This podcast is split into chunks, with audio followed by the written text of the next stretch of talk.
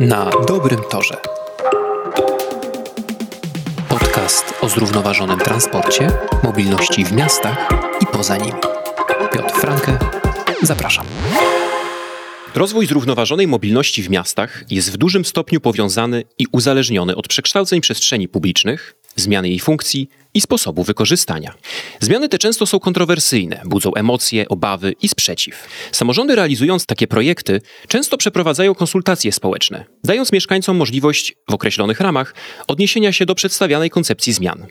Jednostki publiczne zazwyczaj wprowadzają nieduże korekty, uwzględniając postulaty mieszkańców. Czasami opór społeczny i obawy decydentów są tak duże, że dochodzi do zawieszenia realizacji projektu. W tym odcinku chciałbym przyjrzeć się bliżej właśnie tym procesom, które zachodzą przy okazji wprowadzania zmian. Jakimi narzędziami dysponują miasta, aby lepiej realizować projekty związane z przekształceniami przestrzeni publicznej? Jak mógłby wyglądać taki modelowy proces znajdowania porozumienia i akceptacji społecznej dla wprowadzanych zmian? A gościem w tym odcinku podcastu jest Paweł Jaworski, urbanista i właściciel firmy Experimental Urbanism. Cześć Paweł. Cześć, dzień dobry. Przedstawiłem ciebie jako urbanistę, ale z wykształcenia także jesteś filozofem. Tak, to prawda. Jestem również filozofem. Więc trochę w tym kontekście chciałbym zapytać, jakich specjalistów, jakie branże potrzebujemy do projektowania przestrzeni miejskiej? Kto w tej chwili jest włączany w te procesy, a kogo w tych procesach przekształceń i decydowania o tym, jak będzie wyglądała przestrzeń publiczna w miastach, jak będą wyglądały miasta, kogo w tych procesach brakuje? Znaczy, pierwsze, co warto powiedzieć, to to, że procesy kształtowania przestrzeni miejskiej są dość sformalizowane. To znaczy, jest szereg regulacji, które mm, wskazują na to, kto może, kto musi e, brać udział w procesach wytwarzania dokumentacji projektowej, mówiąc tak e, żargonem i brutalnie, i potem kto takie dokumenty wykonuje, kto zarządza tym procesem e, przebudowy, przekształceń. Myślę, że zasadniczo można powiedzieć o dwóch grupach. Po pierwsze, to są architekci, którzy odpowiadają za, za warstwę jakby kształtowania przestrzeni publicznej. Zazwyczaj to są przestrzenie piesze, takie przestrzenie placowe, główne ulice. A druga grupa to są inżynierowie transportu, którzy projektują infrastrukturę transportową, o której najczęściej myśli się właśnie jako elemencie sieci transportowej, a to też przecież jest przestrzeń publiczna. Większość ulic, która nas otacza, właśnie zazwyczaj zaprojektowana jest przez zespoły inżynierów budownictwa, którzy specjalizują się w budownictwie drogowym. No a jednocześnie to są ulice, przy których ktoś mieszka, przy których ktoś prowadzi swój biznes, na których realizowane są inne funkcje niż transportowe. Więc tyle o prawie i o takiej praktyce.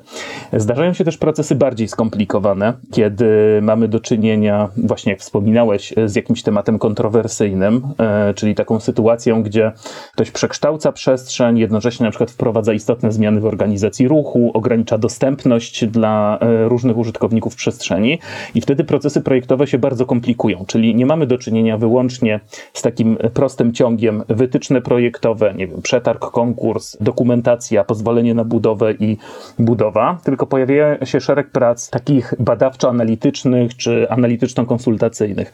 E, I wówczas w takim procesie wkraczają eksperci innych branż, czy ludzie o zupełnie innych kompetencjach. Tak? Ludzie, którzy potrafią pracować z różnymi grupami użytkowników tej przestrzeni, którzy potrafią z nimi ustalać priorytety, potrafią wyciągać od nich informacje o ich potrzebach, o ich przyzwyczajeniach, o ich oczekiwaniach, no ale też pojawiają się ludzie, którzy potrafią z takimi ludźmi wypracowywać rozwiązania, bo to jest zupełnie inny obszar zagadnień, czyli jakby potrafią pracować warsztatowo-projektowo, prowadzić warsztaty projektowe, na których duża grupa o różnych kompetencjach, różnych interesach, różnych potrzebach, y, różnym sposobie formułowania tych potrzeb dochodzi do jakiegoś mniej lub bardziej kompromisowego rozwiązania.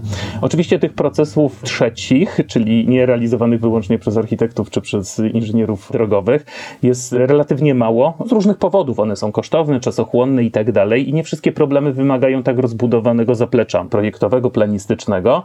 Nie zawsze też ludzie są świadomi, że taki proces warto przeprowadzić. Kiedy mówię ludzie, to no, mam na myśli osoby, które decydują o kształcie przestrzeni publicznej i powiedzmy, że czasami się to udaje, żeby zrobić taki proces w prostej formie, a czasami nie. Wtedy cała ta maszyneria kształtowania przestrzeni się zacina, wybuchają konflikty, które zmuszają wręcz władze do uruchomienia bardziej złożonego procesu, zaproszenia socjologów, psychologów społecznych, animatorów, e, specjalistów od partycypacji czy projektowania partycypacyjnego.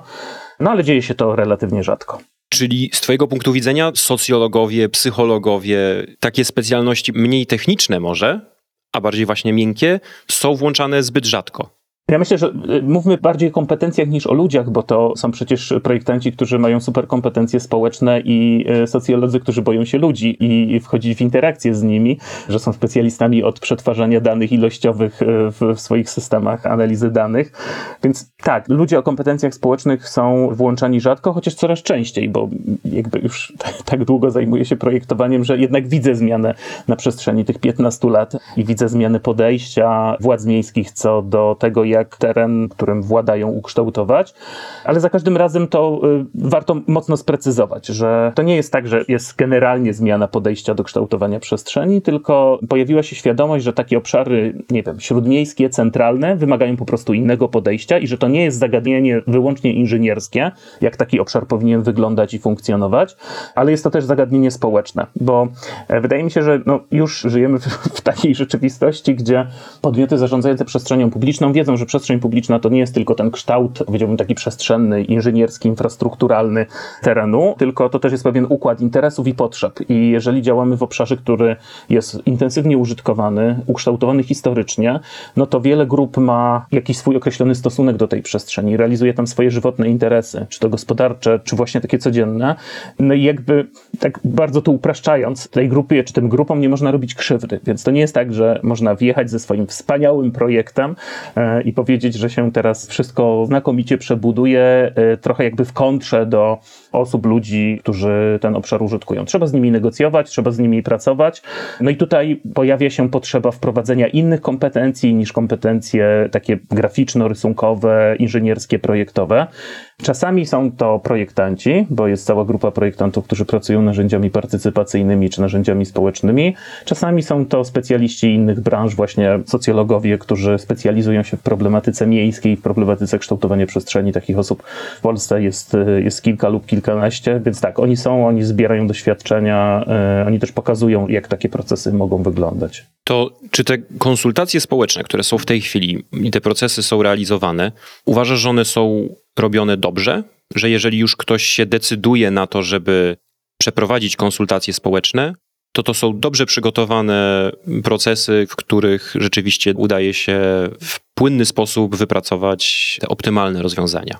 To znowu zależy, bo mm, jest dużo doświadczeń dobrych, jest dużo doświadczeń złych, e, bo też używa się takiego, zresztą nawet my tutaj w rozmowie mm, to robimy, no też mamy skończoną ilość czasu, nie możemy mm, przeprowadzić wielkiego wywodu na temat e, takiego uspołecznionego projektowania.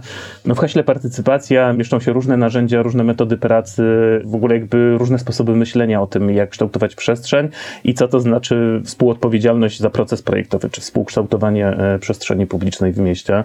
Są takie procesy konsultacyjne, które dotyczą, nie wiem, spraw względnie prostych do skonceptualizowania, do ogarnięcia i one są realizowane jakimiś tradycyjnymi metodami warsztatowymi, wywiadu i tak dalej, no i przynoszą znakomite efekty. No i myślę, że w każdym mieście osoby, które nas słuchają, no jakby znają takie działania, gdzie była realizowany szereg warsztatów e, i dzięki temu powstawała jakaś wspólna koncepcja e, dla, dla danej grupy.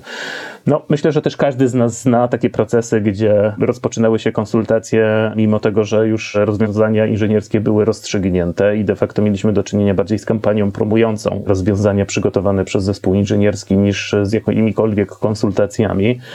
No i trzecia grupa procesów, które myślę też każda z osób zna, to to taka sytuacja, gdzie pomimo jakby no, szczerego nastawienia władz czy dysponentów przestrzeni publicznej do, do procesu konsultacyjnego, no nie udało się takiego procesu zrealizować. On został przerwany w wyniku konfliktów e, pomiędzy różnymi grupami, które no jakby nie dążyły do porozumienia i też nie chciały się porozumieć, bo e, zależało im bardziej na uznaniu ich interesów i przeforsowania swojego pomysłu na kształtowanie przestrzeni.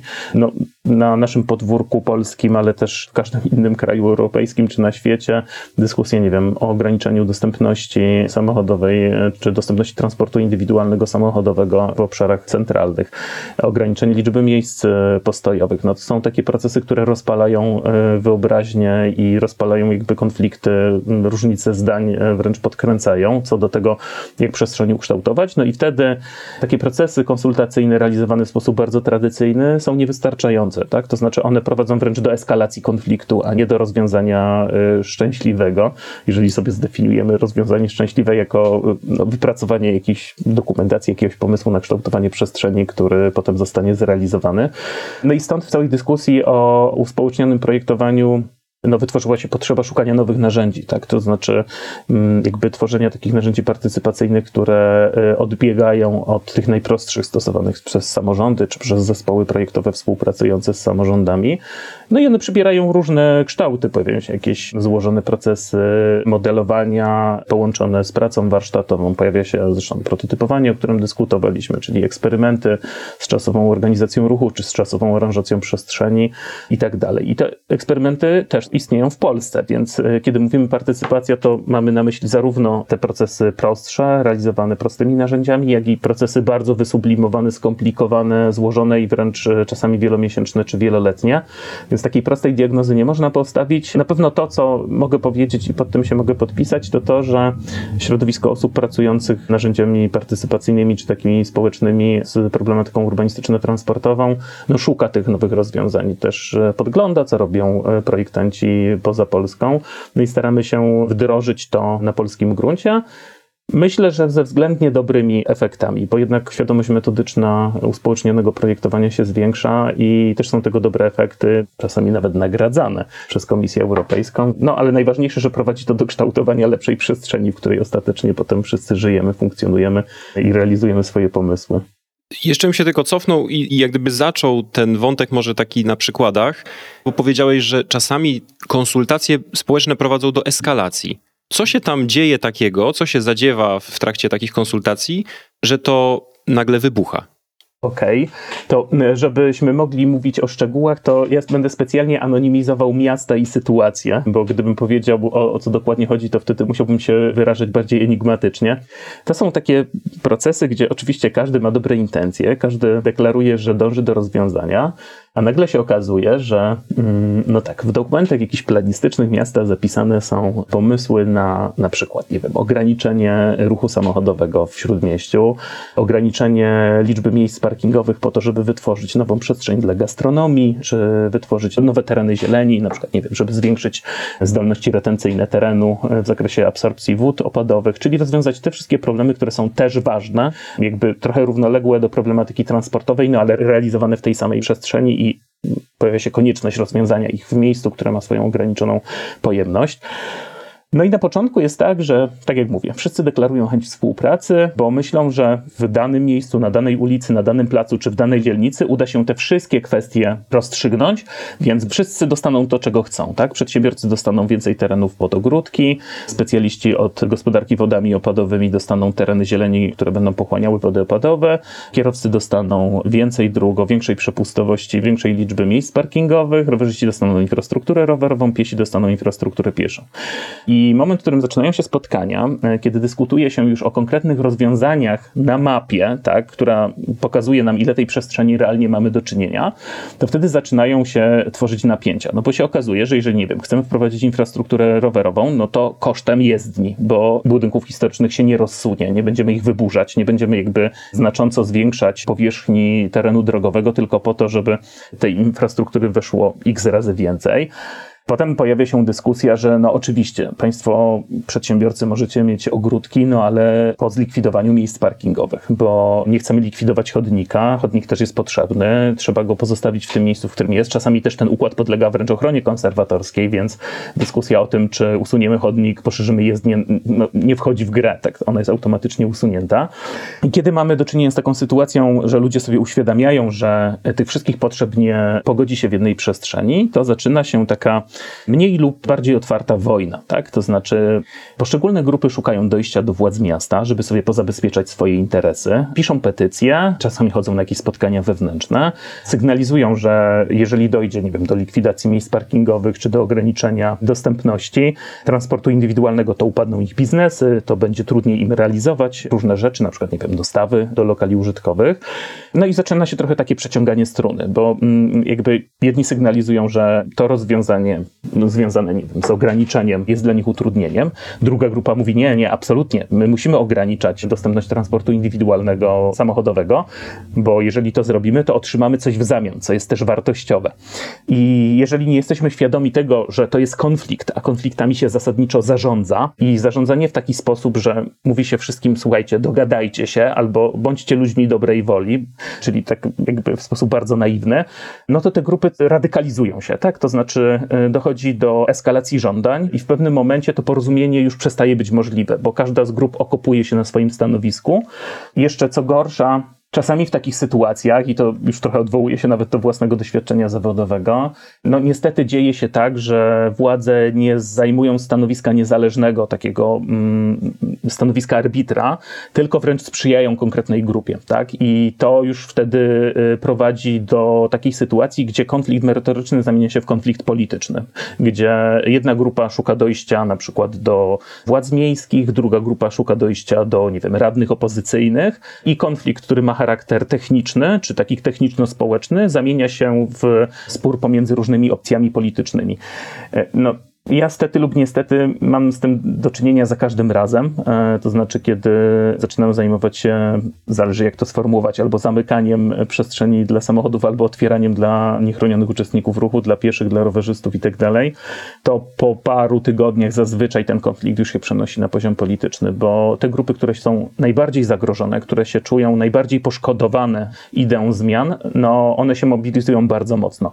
Z doświadczenia wiem, że najczęściej są to przedsiębiorcy. To jest grupa, która bardzo szybko szuka między sobą porozumienia, e, zawiązuje jakąś grupę sformalizowaną czy niesformalizowaną. No i wtedy albo poprzez prasę lokalną, albo poprzez polityków szuka uznania dla, e, dla swoich racji. No i tak jak mówię, kiedy mamy już dojrzały, rozbudowany, otwarty konflikt, no to proces projektowy zamienia się w de facto w taki proces mediacyjny i trzeba te zagadnienia projektowe przenieść po prostu do, do innej rzeczywistości i zacząć się zajmować mediacją między tymi grupami. No chyba, że jest tak, że mamy jakieś ramy strategiczne, no i kwestie, nie wiem, ograniczania dostępności transportu indywidualnego są przesądzone przez studium, plan miejscowy, plan mobilności albo jakikolwiek inny dokument. Ale jeżeli jest tak, że mamy przestrzeń na negocjowania, no to po prostu zaczynają się negocjacje i proces projektowy jest procesem negocjacyjnym to czy miasta są w stanie uniknąć takich eskalacji? Bo mówisz, że w projektach, którymi się zajmowałeś, praktycznie zawsze dochodziło do przeniesienia tego na ten poziom polityczny. Czy da się tego uniknąć w takim razie? To jest bardzo ciekawe pytanie.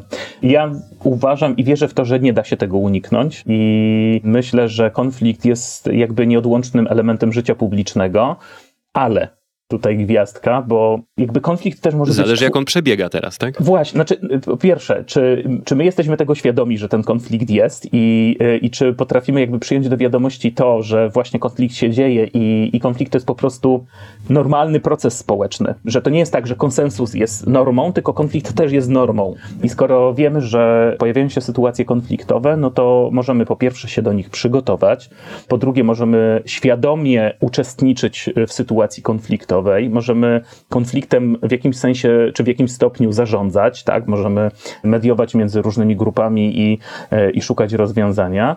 I coś, co zabrzmi może kontrowersyjnie, ale dla mnie to jest bardzo ważne. Dla mnie konflikt też jest źródłem wiedzy. To znaczy, dzięki temu, że wybucha konflikt, projektanci, zwłaszcza ci, którzy są świadomi wartości konfliktu, dowiadają się bardzo dużo o rzeczywistych potrzebach ludzi i rzeczywistych problemach użytkowników przestrzeni publicznej. Bo w takiej partycypacji, znowu mówiąc żargonem, deliberatywnej, czyli gadanej, czyli że spotykamy się na warsztatach, spotykamy się na spotkaniach otwartych i tak dalej, ludzie bardzo często wchodzą w takie postawy mataczenia, tak? To znaczy ukrywają swoje rzeczywiste potrzeby, przedstawiają swoje interesy w taki sposób, żeby jak najwięcej ugrać dla siebie, a nie porozmawiać o tym, co jest rzeczywistym problemem e, i co za tym idzie może być rzeczywistym rozwiązaniem. W sytuacji konfliktu odsłania się rzeczywista konstrukcja danej grupy, rzeczywista konstrukcja społeczna e, przestrzeni publicznej i za każdym razem to podkreślam i o tym mówię. No, konflikt może być źródłem wiedzy i jeżeli jakby przygotujemy się do tego, że konflikt wybuchnie i jakby nie przestraszymy się tego, że konflikt jest, to jeżeli będziemy monitorować, jakie stanowiska ludzie zajmują i jak się zmienia ich stanowisko w e, procesie konfliktu o użytkowanie przestrzeni, to możemy się dużo dowiedzieć o tych ludziach, możemy się dużo dowiedzieć o ich e, potrzebach, o ich interesach i możemy się dużo dowiedzieć o tym, czy oni są w ogóle w stanie ze sobą rozmawiać e, i dochodzić do jakiegokolwiek porozumienia i czy są punkty styczne.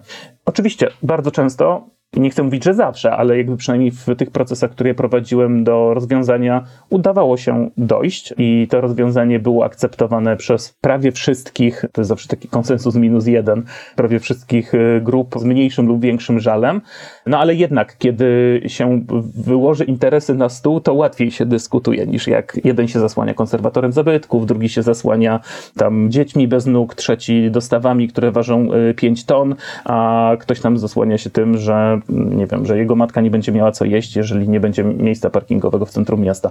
Jeżeli te interesy zostaną nazwane, e, dokładnie opisane, wtedy łatwiej się już e, prowadzi projekt, który próbuje różne potrzeby pogodzić w ramach tych uwarunkowań prawnych, które mamy, czy jakichś założeń strategicznych. To w jaki sposób docierać do tych ukrytych potrzeb mieszkańców i użytkowników przestrzeni publicznej. Bo to jest trochę jak takie wyzwanie albo zadanie może psychologa, dotarcie do tych ukrytych naszych potrzeb, których sami nie jesteśmy do końca może świadomi. No tak, ja w ogóle nie chciałbym, żeby to zabrzmiało jak jakaś rozmowa ezoteryczna.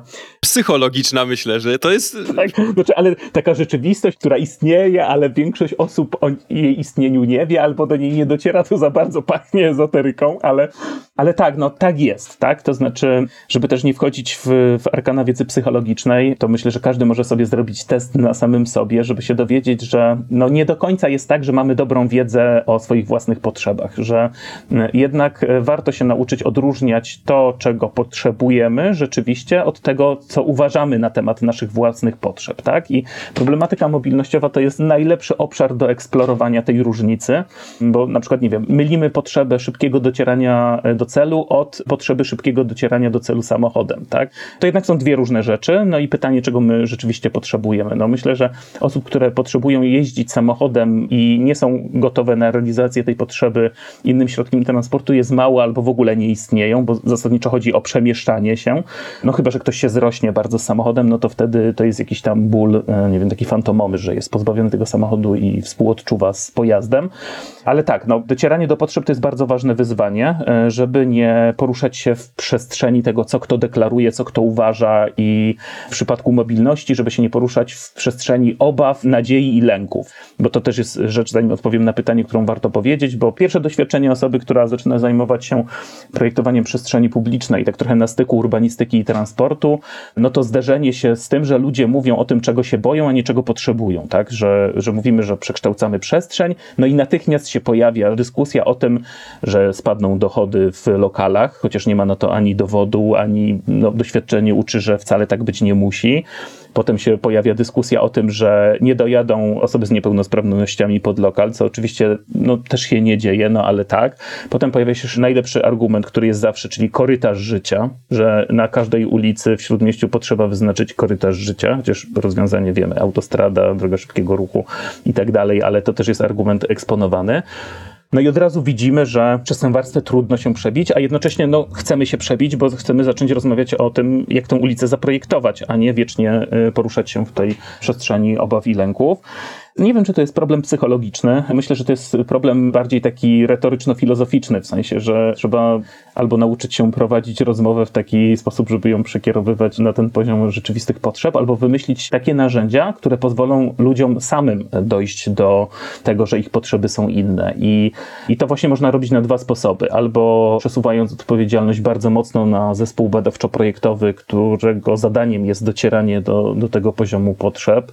No i oczywiście badacze społeczni społeczni czy psychologowie mają cały zestaw narzędzi do tego, żeby to robić, albo można zaprojektować taką sytuację eksperymentalną, w której ludzie będą się sami przyglądać swoim potrzebom. To znaczy, że będą sobie uświadamiać, że ich lęki, obawy nie były realizowane, czyli zobaczą rzeczywiste konsekwencje różnych rozwiązań mobilnościowych i wtedy sobie uświadamią, że to, o czym mówili, to były lęki, a nie potrzeby i że ich potrzeby są zupełnie inne, że mają inną naturę i że rozmowa powinna po prostu dotyczyć innego tematu niż e, to, co na początku zgłaszali.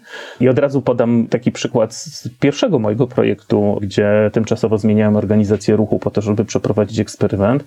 Na wszystkich spotkaniach przed testowaniem testowaniem zmian e, ludzie wskazywali, że e, ruch przeniesie się na sąsiednią ulicę i przychodzili mieszkańcy tej sąsiedniej ulicy, którzy no wręcz trzęśli się z nerwów, tak? To znaczy oni na okrągło podnosili, że oni nie chcą, żeby eksperyment na jednej ulicy pogorszył warunki w ich sąsiedztwie prosiłem ich o cierpliwość i przekonywałem, że w sumie nikt z nas nie wie, co się stanie, bo ruch to nie jest jakaś rzecz, którą można opisać algorytmem, tak? To znaczy, oczywiście ten wzór może powstać, byłby bardzo skomplikowany i miałby więcej do czynienia z teorią chaosu niż z, z takimi prostymi narzędziami matematycznymi. Oczywiście inżynierowie z miasta, w którym pracowałem, też mnie przekonywali, że ten problem na pewno się pojawi i będziemy musieli go rozwiązywać i prowadzić skomplikowane negocjacje potem z mieszkańcami. Zaczął się eksperyment i okazało się, że ten ruch się tam nie przeniósł. Nikt nie wie dlaczego, ale nie przeniósł się. I natychmiast ci ludzie się wyłączyli, tak? Oni powiedzieli: Aha, okej, okay, no dobrze, no to w sumie my się zgadzamy można wdrażać e, zmiany na tej ulicy sąsiedniej, bo one nie są dla nas szkodliwe. Obawialiśmy się tego, ale w sumie to były tylko obawy, a test w rzeczywistości zmiany organizacji ruchu pokazał, że nasze obawy nie były rzeczywiste, tylko przeskalowane, więc w sumie nasze potrzeby są zabezpieczone, nasze interesy są zabezpieczone, więc my już śpimy spokojnie, dosłownie w przenośni. Proszę tam projektować, żeby było ładnie już na tej ulicy równoległej. I to była taka sytuacja, gdzie pozwoliliśmy ludziom samym, znaczy wiadomo, no, z pomocą zespołu badawczo-projektowego, ale jednak większy akcent był położony na ich doświadczenie, że oni doświadczyli tego, że, że potrzeby i lęki i obawy to są e, dwie różne rzeczy. Czyli dzięki metodzie, którą zastosowaliście, udało się sprawdzić, jakie są obawy mieszkańców, a co się dzieje w rzeczywistości, ale w zasadzie jeszcze przed realizacją samego projektu. Powiedz więcej, jaka to metoda, żeby nie przebudować za grube miliony całej ulicy, a uświadomić mieszkańcom, użytkownikom przestrzeni, jakie są ich obawy jak je oddzielić od realnych potrzeb. W ogóle bardzo dziękuję, że zwracasz na to uwagę, bo tego faktycznie nie powiedziałem, że wszystko, o czym mówiłem, to, to są takie działania, które poprzedzają faktyczne prace, czy to budowlane, czy jakieś inżynierskie, bo możemy mieć do czynienia zarówno z przebudową przestrzeni publicznej, jak i zmianą organizacji ruchu, albo z jednym i z drugim. Tak, czyli cały ten proces e, eksperymentowania, nazywany najczęściej prototypowaniem czy prototypowaniem urbanistycznym, to są wysiłki, które dzieją się przed tą zasadniczą fazą tworzenia dokumentacji. Prototypowanie polega na tym, że jakieś rozwiązanie inżynierskie czy rozwiązanie e, urbanistyczne tłumaczymy na użytkowanie tymczasowe, czyli wybieramy te kluczowe elementy naszego projektu, które można wdrożyć w formie użytkowania tymczasowego, takiej namiastki, tak, która pokazuje funkcjonalność rozwiązania, ale e, prostszymi środkami, tańszymi niż trwała przebudowa, dużo tańszymi. Wdrażamy tenże prototyp, bo to się fachowo nazywa prototypem, i potem testujemy go. Testowanie polega na tym, że osoby, które są związane z daną przestrzenią, po prostu użytkują przekształconą przestrzeń w taki normalny, intuicyjny, pełnozmysłowy sposób, czyli tam chodzą, jeżdżą, dotykają, siadają i tak dalej. No, robią wszystko to, co robią ludzie codziennie w przestrzeni publicznej.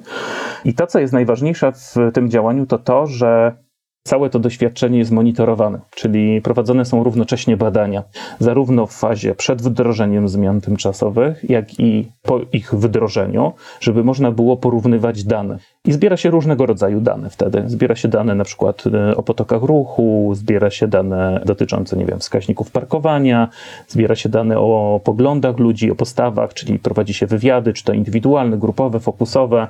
Prowadzi się też obserwacje zachowań pieszych. Tutaj jest cały wachlarz e, takich e, narzędzi, które pomagają projektantom dojść do lepszego rozwiązania.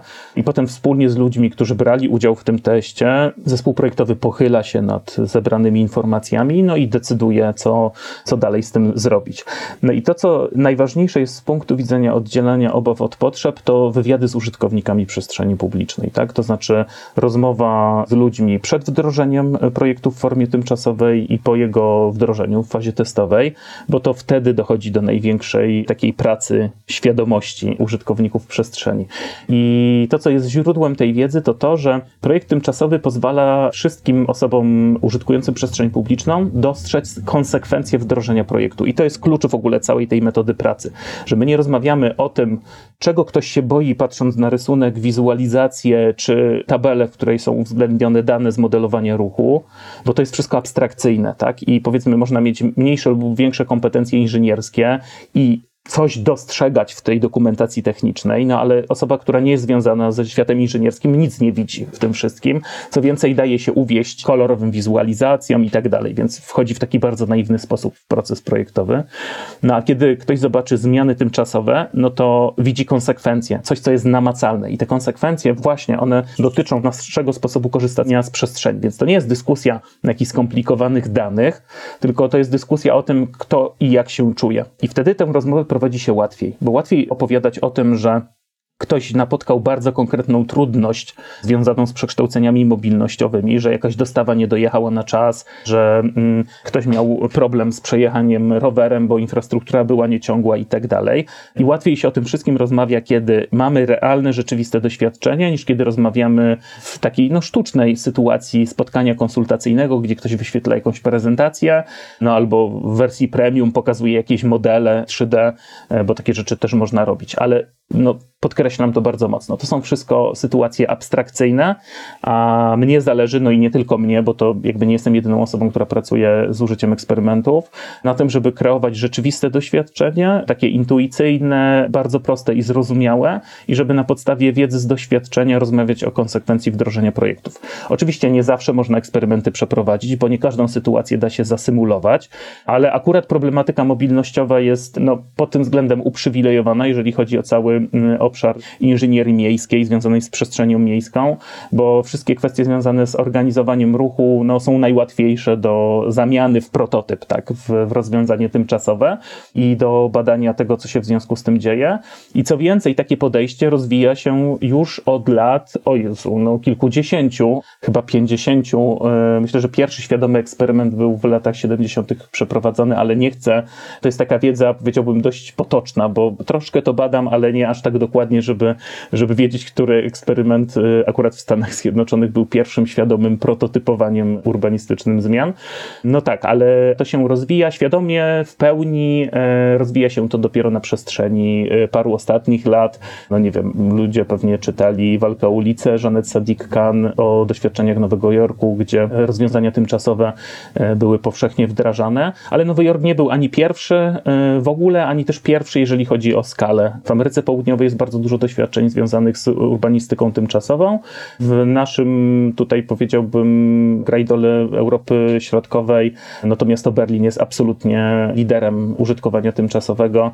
Wręcz każdego zachęcam do tego, żeby no, część tych rozwiązań tymczasowych dalej istnieje, chociaż znikają ostatnio, jak Friedrichstrasse. Permanentna prowizorka. tak, z drugiej strony tak. No, ale to też jest w ogóle bardzo ciekawe, bo to trochę będzie, myślę, na marginesie naszej rozmowy, ale tak, no, z, z prototypowania i z użytkowania tymczasowego i z eksperymentów urbanistycznych wyłania się taka świadomość, czy w ogóle dyskusja o tym, że użytkowanie tymczasowe tak naprawdę to jest nasze stałe doświadczenie, że nie ma czegoś takiego jak trwałe zmiany. Wszystkie zmiany są czasowe, tylko pytanie, czy one trwają krócej czy dłużej. Oczywiście w Polsce, jak ktoś mówi o permanentnej prowizorce, to, to za bardzo pachnie takimi rozwiązaniami, które miały być tymczasowe, ale trwały 30 albo 40 czy 50 lat. Ale poza Polską świadomość urbanistów co do tego, że użytkowanie tymczasowe jest stałym doświadczeniem miejskim, jest jednak dość duża i wręcz projektuje się rozwiązania, które trwają ileś lat i one mają swoją żywotność ograniczoną, tak? Bo wiemy o tym, że zmienią się potrzeby i że trzeba będzie to rozwiązanie zastąpić jakimś innym i teraz już rzecz najbardziej kontrowersyjna. Myślę, że jak w Polsce będzie ktoś tego słuchał, to może dostać zawału serca. Co więcej, projektuje się takie przestrzenie, które są zmienne w czasie rzeczywistym, czyli które mają w swoją istotę wpisaną zmienność. I raz pełnią jedną funkcję targu, a raz... Drugą y, na przykład drogi, a potem placu, a potem czegoś jeszcze. I nie odbywa się to w sposób niezorganizowany, tylko wręcz przeciwnie. Jest to y, bardzo dokładnie zawarte w infrastrukturze, to znaczy taka ulica, czy taki plac, czy wręcz cała dzielnica jest tak zaprojektowana, żeby to było możliwe są ludzie, którzy się tym zajmują. Na przykład w Urzędzie Miasta jest komórka, która zarządza tymczasowymi ograniczeniami czy jakby zmianą organizacji ruchu. I to się dzieje. Najprostszym rozwiązaniem są temporary Spielstrassen w Berlinie, takie play streets, ulice do gry i zabaw raz w tygodniu, w konkretny dzień, stały, określonych stałych godzinach. Ulica jest po prostu zamykana i dzieci tam wychodzą, bawią się bez prowadzenia żadnej infrastruktury takiej architektonicznej mebli miejskich. Rozwiązanie super popularne w, w całym mieście. Po takie rozwiązania inżynierskie już bardzo skomplikowane, gdzie pojawiają się jakieś bolardy, wysuwane słupki, które moderują dostępność czy wręcz istnieje infrastruktura mobilne meble miejskie, które są, potem znikają, są gdzieś przesuwane, rozsuwane i tak dalej. To skoro jesteśmy przy tym czasie i permanentnej prowizorce, zapytałbym jeszcze, ile takie prototypowanie w celu wypracowania jakiegoś rozwiązania, no umówmy się, docelowego w takim perspektywie projektowej, ile takie prototypowanie, takie testowanie takiego rozwiązania powinno trwać? To zależy od tematu, ale żeby też dać jakąś konkretną e, odpowiedź i nie reagować na wszystko hasłem to zależy, to jest tak, że e, jeżeli mówimy o zmianach w organizacji ruchu, to z mojej perspektywy, i to jest kwestia takiej, powiedziałbym, y, doświadczenia refleksyjnego praktyka, czyli obserwowania tego, co się dzieje w procesach, bo z tego co wiem, nikt tego dokładnie nie przebadał, chociaż no, myślę, że, że akurat to jest rzecz warta uwagi y, badawczej to mamy do czynienia z takimi trzema tygodniami. To znaczy, społeczeństwa, które żyją w cyklu tygodniowym i, i mają jasno oddzielony okres poprzedni od weekendowego, to ruch zmienia się w ten sposób, że mamy najpierw pierwszy tydzień to jest sytuacja szoku, to znaczy mm, ludzie się wszyscy w pełni orientują, że coś się zmieniło, bo oczywiście można prowadzić super wysublimowaną, rozbudowaną kampanię informacyjną, a i tak do większości osób nie dotrzemy z informacją o tym, że, że będzie inaczej. No i jakby ludzie podchodzą, podjeżdżają i, i, i widzą znaki, czy widzą e, bariery, które uniemożliwiają im przejście czy przejazd. No więc ten pierwszy tydzień jest taką sytuacją chaosu. Drugi tydzień to jest sytuacja sytuacja dostosowywania się, szukania alternatywy, chodzenia, jeżdżenia alternatywną trasą i wówczas jakby ludzie poszukują jakby nowych rozwiązań, tak? To znaczy zaczynają świadomie reagować na sytuację, w której się znaleźli. No i trzeci tydzień to jest sytuacja normalizowania, tak? Wtedy już nowa sytuacja ruchowa w fazie eksperymentalnej może być uznana za normalną, to znaczy wszyscy już sobie znaleźli alternatywne ścieżki, no bo przecież jeżeli ktoś y, codziennie korzystał z jakiejś przestrzeni, to nie weźmie urlopu na miesiąc tylko dlatego, że jest eksperyment realizowany. Ta osoba dalej w jakiś sposób tam dociera z punktu A do punktu B, no i po prostu wybierze inną ścieżkę, no i po dwóch tygodniach można przymierzać się już do badań. Ja zazwyczaj prowadzę badania w czwartym tygodniu albo wręcz po upływie miesiąca, kiedy już mam gwarancję, że absolutnie wszyscy wiedzą o tym, że eksperyment jest realizowany i wszyscy użytkownicy przestrzeni publicznej już chodzą, jeżdżą alternatywnymi trasami, więc można zarówno sprawdzić, co się stało z przekształcaną przestrzenią, jak i co się stało w otoczeniu przekształconej przestrzeni, czyli gdzie ten ruch się przeniósł, ruch, parkowanie czy jakiekolwiek inne zjawisko mobilnościowe, ale na pewno wcześniej niż te dwa tygodnie, to absolutnie wszystkim odradzam e, reagowanie badawcze w tym czasie. Jeżeli ktoś chce przeprowadzić eksperyment jednodniowy, no to oczywiście super, warto to robić i warto to robić z powodu takiego, że no, to pozwala pokazać nasz pomysł projektowy, no ale taki test jednodniowy czy tygodniowy, no na pewno nie jest wystarczający do tego, żeby przeprowadzić szeroko zakrojone badania i dzięki nim dostarczyć informacji do bardziej złożonych rozmów projektowych. To, to się na pewno nie uda, bo nie wiem, jednodniowy test w niedzielę, jakkolwiek on ma bardzo dużą wartość performatywną i ja tego nie chcę przekreślać, to jest naprawdę ważne, żeby nawet takie e, proste testy robić. Ja sam przecież też je w życiu robiłem. No ale jeżeli chcemy mm, zbudować takie doświadczenie projektowo-badawcze, no to wtedy musimy się do tego przygotować i te trzy tygodnie, miesiąc, no to to jest rzecz ważna. No oczywiście można też wziąć pod uwagę takie czynniki jak e, pogoda, bo pogoda ma wpływ na mobilność. Na pewno w Polsce ma wpływ na mobilność. W Niderlandach troszkę mniejszy, ale jeżeli chodzi o przyzwyczajenia transportowe, czy w Danii, ale no jakby w Polsce bardzo, zwłaszcza na przykład użytkowanie roweru, czy ruch pieszy się zmienia w zależności od tego, czy, y, czy mamy sytuację pogody, czy niepogody, więc y, takie czynniki też przy planowaniu testu warto brać pod uwagę. Na pewno nie warto poddawać się takim populistycznym nastrojom, że no testy to muszą trwać latami, żeby uwzględnić zarówno cykliczność e, pół roku w obrębie roku, no i też ewentualnie różnice między porami roku w poszczególnych latach. Test, który trwa rok, przestaje być rozumiany przez ludzi jako test. To nie jest sytuacja już tymczasowa. Eksperymenty trwające miesiącami są postrzegane już jako jednak e, stała zmiana organizacji ruchu, stała rearanżacja przestrzeni publicznej, więc e, no gdzieś tam trzeba w w, tym zakresie znaleźć równowagę. Ja prowadziłem testy od trzech tygodni do miesiąca, czasami to były trzy miesiące, bo testowaliśmy różne rozwiązania. To też jest ważne, że w prototypowaniu można układy mebli miejskich czy organizację ruchu wielokrotnie zmieniać i przez to jakby powtarzać badania, żeby ludzie i wszyscy no i projektanci i użytkownicy przyjrzeli się temu wariantowemu rozwiązaniu.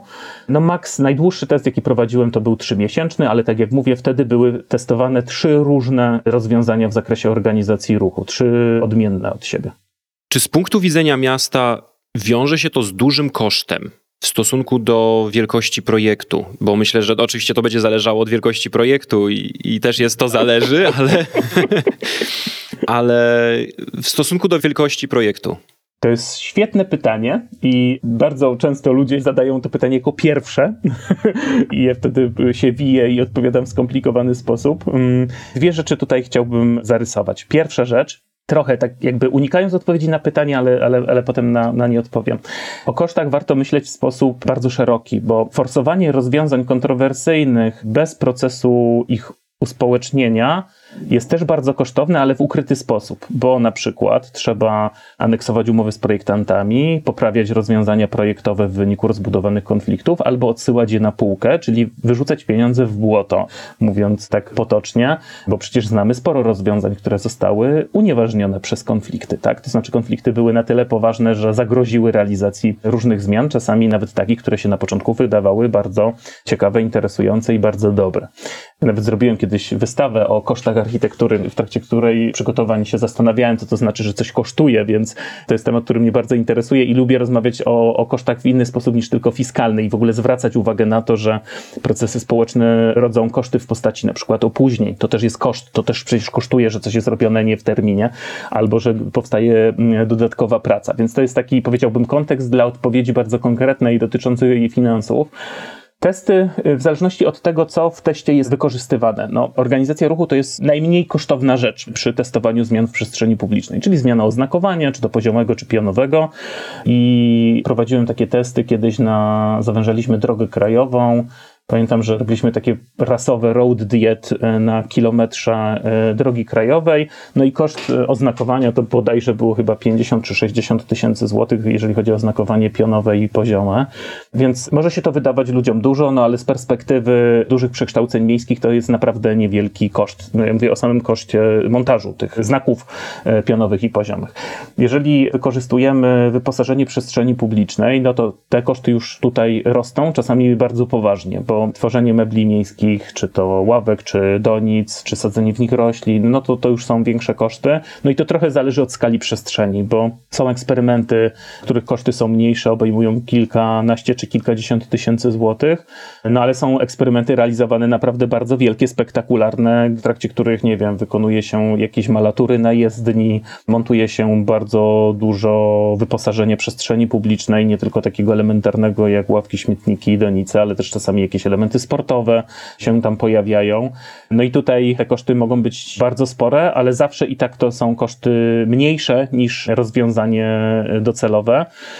I jak wyestymować koszty prototypowania, to to już jest trochę kwestia intuicji zespołu, który się zajmuje projektowaniem. No bo z jednej strony musimy zadbać o to, żeby prototyp zawierał wszystkie funkcjonalności kluczowe z punktu widzenia rozwiązania docelowego. No prototyp nie może być czymś takim, co ludzie odrzucą i powiedzą, że nie rozumieją o co chodzi, prawda? W przypadku organizacji ruchu to jest dość proste, no bo organizacji można wykonać konfliktogenną organizację ruchu, ale to jest tak, że wszyscy rozumieją e, oznakowanie. Jak ono się zmieni, no to wiemy, że zmieniają się reguły użytkowania przestrzeni publicznej i to jest jasne. Jeżeli chodzi o wyposażenie przestrzeni publicznej, to jest sytuacja trudniejsza, bo nie wiem, sposób wykonania, umeblowania albo sposób montażu może budzić kontrowersje, no i na przykład rozpoczyna się wielka dyskusja o estetyce rozwiązania tymczasowego i ona odciąga uwagę od istoty rzeczy. No i tutaj już trochę nie ma reguł. To jest tak, że każda osoba, która która, projektuje, musi wyczuć, na ile to rozwiązanie pozwala symulować to, co chcemy wdrożyć w przyszłości, no i nie wygenerować zbyt dużego kosztu, no bo to są przecież też pieniądze publiczne, więc y,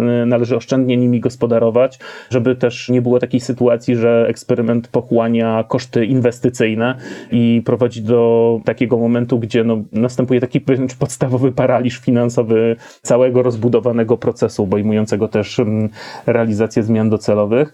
Koszty w różny sposób można optymalizować. Można też, nie wiem, zaproponować takie rozwiązanie, które ja osobiście bardzo lubię, pracując wręcz z użytkownikami przestrzeni publicznej, budując wyposażenia. Zdarzyło mi się to kilkukrotnie. To są moje ulubione, najlepsze, wręcz takie wzruszające wspomnienia związane z życiem projektowym, gdzie mówię o takich przestrzeniach, w których użytkownicy wręcz się tak fizycznie zaangażowali w kreowanie zmiany. I to było o tyle ważne, że no trochę rozmawiamy o tym w kontekście kosztów. Myślę, że to też w tym kontekście można postawić, ale to przynosiło zupełnie inne profity, y, takie społeczne. To znaczy te osoby, które się angażowały fizycznie w proces przekształceń, potem były takimi aniołami stróżami całego procesu y, i dbały o to, żeby pewne rzeczy doprowadzić do finału. I myślę, że w tym kontekście mogę odanonimizować naszą rozmowę i jestem w tym momencie w Szczecinie i w Szczecinie pracowałem, zajmowałem się Placem Orła Białego, Starym Miastem to był największy eksperyment, jaki realizowałem w Polsce, obejmujący przekształcenia na historycznym, bardzo dużym, największym placu Starego Miasta. Też, y, też taki najbardziej kontrowersyjny proces, budzący największe niepokoje społeczne i opór, ale no, w Szczecinie no, miałem przyjemność pracować z ludźmi na każdym etapie, przy ich pełnym zaangażowaniu, więc y, zarówno budowaliśmy mebele miejskie wspólnie na placu, potem je przesuwaliśmy, reorganizowaliśmy tę przestrzeń. I osoby, które się w ten projekt zaangażowały, nie wszystkie, ale część do dzisiaj pilnuje tego, żeby ten obszar został przebudowany. Ten obszar zostanie przebudowany, bo już jest przygotowany projekt budowlany, e, projekt wykonawczy i to jest tylko kwestia czasu, kiedy zostanie e, ogłoszony przetarg na jego realizację to na poziomie transportowym, mobilnościowym jest rewolucja. W sensie to jest całkowite odwrócenie zasad korzystania transportowego z tego obszaru, ale najważniejsze jest to, że te osoby, które w ten proces się włączyły, eksperyment był w 2019 roku, mamy 2023, czyli minęły 4 lata, a te osoby są dalej w kursie dzieła, tak? One dalej uczestniczą w tych działaniach, opiekują się roślinnością na placu, przychodzą, pomagają w sprzątaniu, interesują się tym, jak spółka, która jest za sprzątanie odpowiedzialna, w jaki sposób ona funkcjonuje, jak coś jest nie tak, no to dzwonią, rozmawiają, spotykają się, dopytują o to, kiedy uda się przeprowadzić prace budowlane. No i tak, i, i to jest chyba w prototypowaniu i w eksperymentach najważniejszy efekt, bo pomijając te kwestie, których ja też nigdy nie bagatelizuję, techniczne, inżynierskie, to jest też ważne. Ja sam jestem inżynierem, projektantem, więc to są aspekty bardzo istotne i nigdy ich nie chcę przekreślać. No to ostatecznie w tej grze chodzi o to, żeby po prostu ludzie mm, świadomie akceptowali, uczestniczyli w procesie projektowym, no i potem uznawali tę przestrzeń za swoją, żeby jakby już dłużej nie, nie promować takiego sposobu pracy, w którym jakaś grupa, która wie lepiej, robi napad na miasto i je reorganizuje, no bo jakkolwiek to może być technicznie efektywne, no to wydaje mi się, że w sferze publicznej nie o to chodzi, tak? No jakby miasto jest nasze wspólne i tę ideę należy potraktować tak bardzo serio i wydaje mi się, że eksperymentowanie to jest potraktowanie na serio tych idei politycznych w dziedzinie projektowej. No i staram się takie rozwiązanie promować i też wszystkich do tego zachęcam, żeby to robić wbrew trudnościom, kosztom, które takie procesy rodzą, bo o tym nie należy zapominać, że to oczywiście jest, że ten konflikt wybuchnie, że trzeba będzie się nim zajmować, będzie trwało wiele miesięcy, będzie to stresujące dla wszystkich i potrzebne będą pieniądze na czasową rearanżację przestrzeni, zmianę organizacji ruchu i przeprowadzenie wszystkich badań, no ale wydaje mi się, że ten efekt społeczny, który się otrzymuje na końcu jest naprawdę warty tego całego wysiłku i warty tego całego poświęcenia. To jak zdobyć nagrodę Komisji Europejskiej, którą udało się Wam zdobyć za projekt realizowany w Katowicach?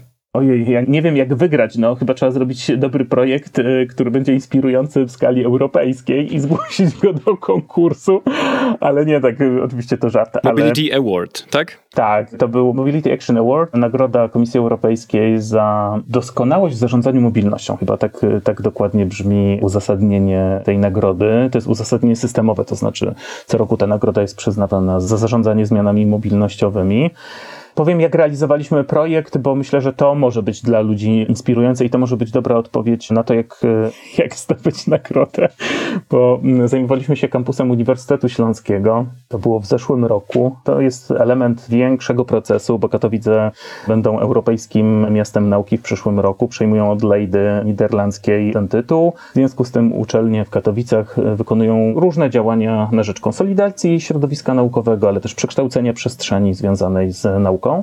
No i my zajmowaliśmy się doliną rzeki Rawy, która przecina centrum miasta i kampusem Uniwersytetu Śląskiego, który przylega do, do tejże rzeki.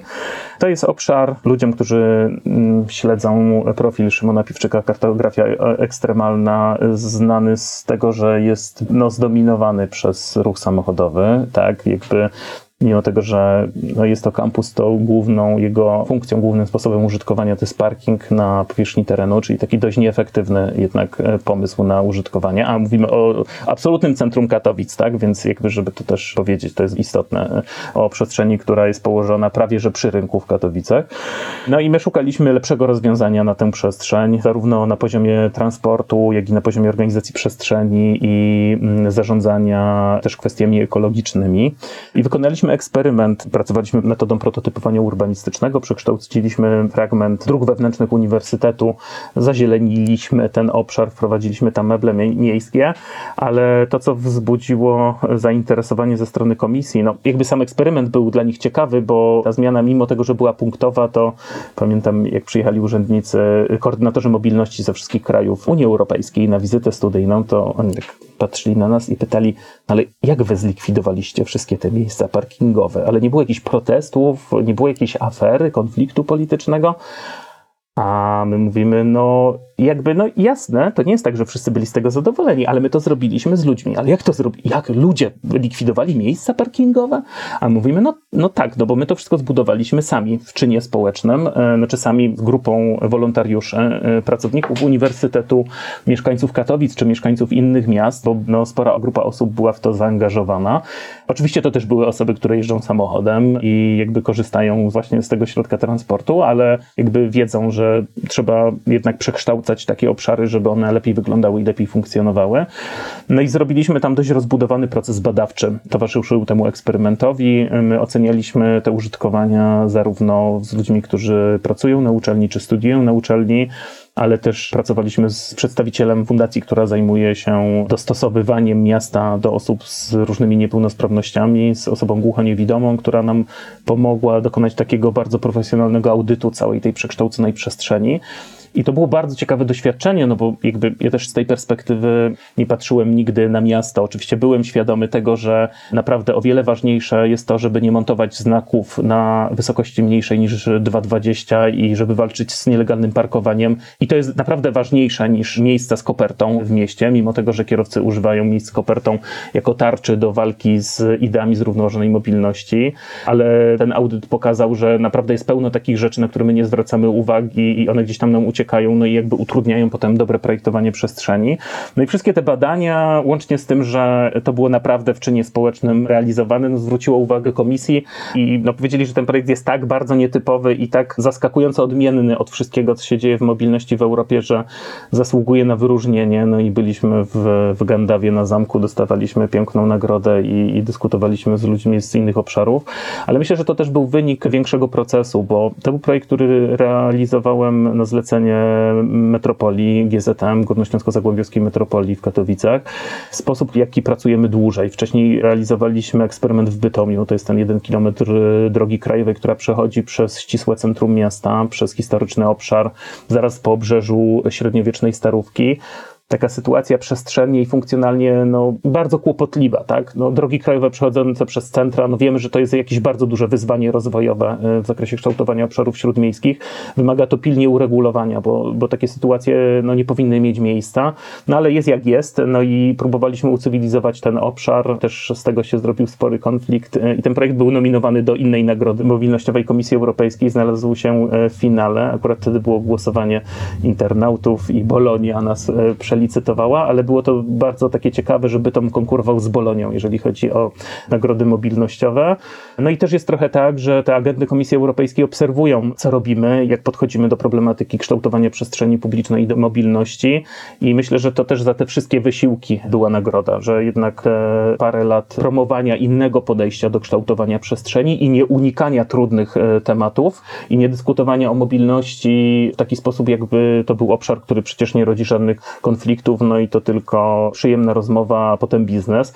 No przez to, że wywlekamy cały ten trudny e, obszar mobilności i jakby szukamy tam jakichś rozwiązań, to tak, to myślę, że za to była ta nagroda nie za, nie za samo jedno wydarzenie, tylko za cały proces na uniwersytecie i za wszystkie te przygotowania metodyczne, które prowadziliśmy przez, przez lata.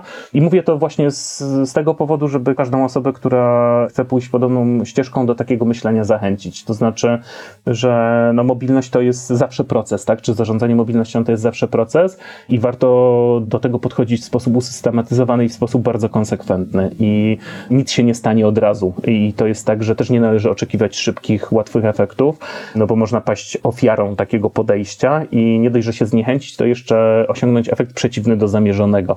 A każdy z tych procesów, który Komisja Europejska wyróżnia, no to to są jednak działania, które nawet jeżeli one mają jakiś swój spektakularny finał, krótkotrwały, no to są realizowane przez bardzo długi czas. Jest jakiś proces badań, który temu towarzyszy, on jest rozciągnięty w czasie, poprzedza zmiany i tak dalej.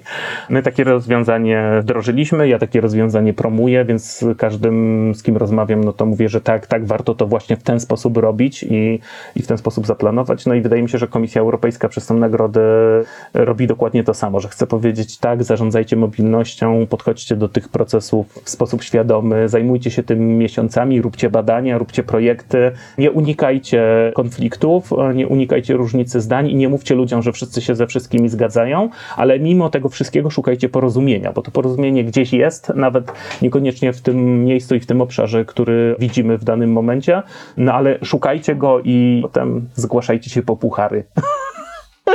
do Brukseli. Nie, no oczywiście, oczywiście żart. No, ale wiemy jak jest.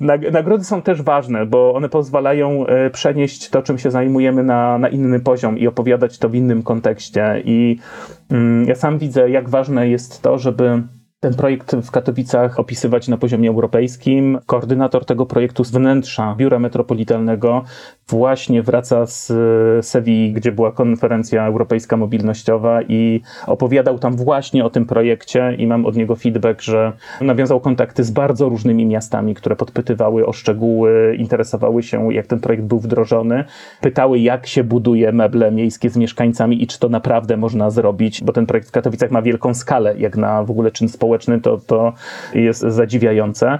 No i może coś z tego więcej wyjdzie, może będzie tak, że nie dość, że będziemy z kimś współpracować, pracować, to jeszcze kogoś zainspirujemy do tego stopnia, że zrealizuje swój projekt w uspołeczniony sposób i dzięki temu popchnie rozmowy o zmianach w przestrzeni publicznej na nowe tory. To ja na zakończenie rozmowy powiedziałbym, że trzymajmy kciuki i inspirujmy może tą naszą rozmową inne miasta do podążania trochę waszymi śladami. Na stronie tego odcinka podcastu zamieścimy linki, gdzie będzie każdy mógł znaleźć trochę więcej informacji i jakieś materiały dotyczące tych projektów, którymi się zajmowałeś, które realizowałeś, które potem zdobywają nagrody. Także może w tą stronę jeszcze może jakieś ambicje wzbudzimy u kogoś, żeby walczyć o nagrodę Komisji Europejskiej w kolejnych latach i w kolejnych realizowanych projektach. Bardzo serdecznie dziękuję. Moim gościem w tym odcinku podcastu był Paweł Jaworski, urbanista i właściciel firmy Experimental Urbanizm. Dziękuję bardzo.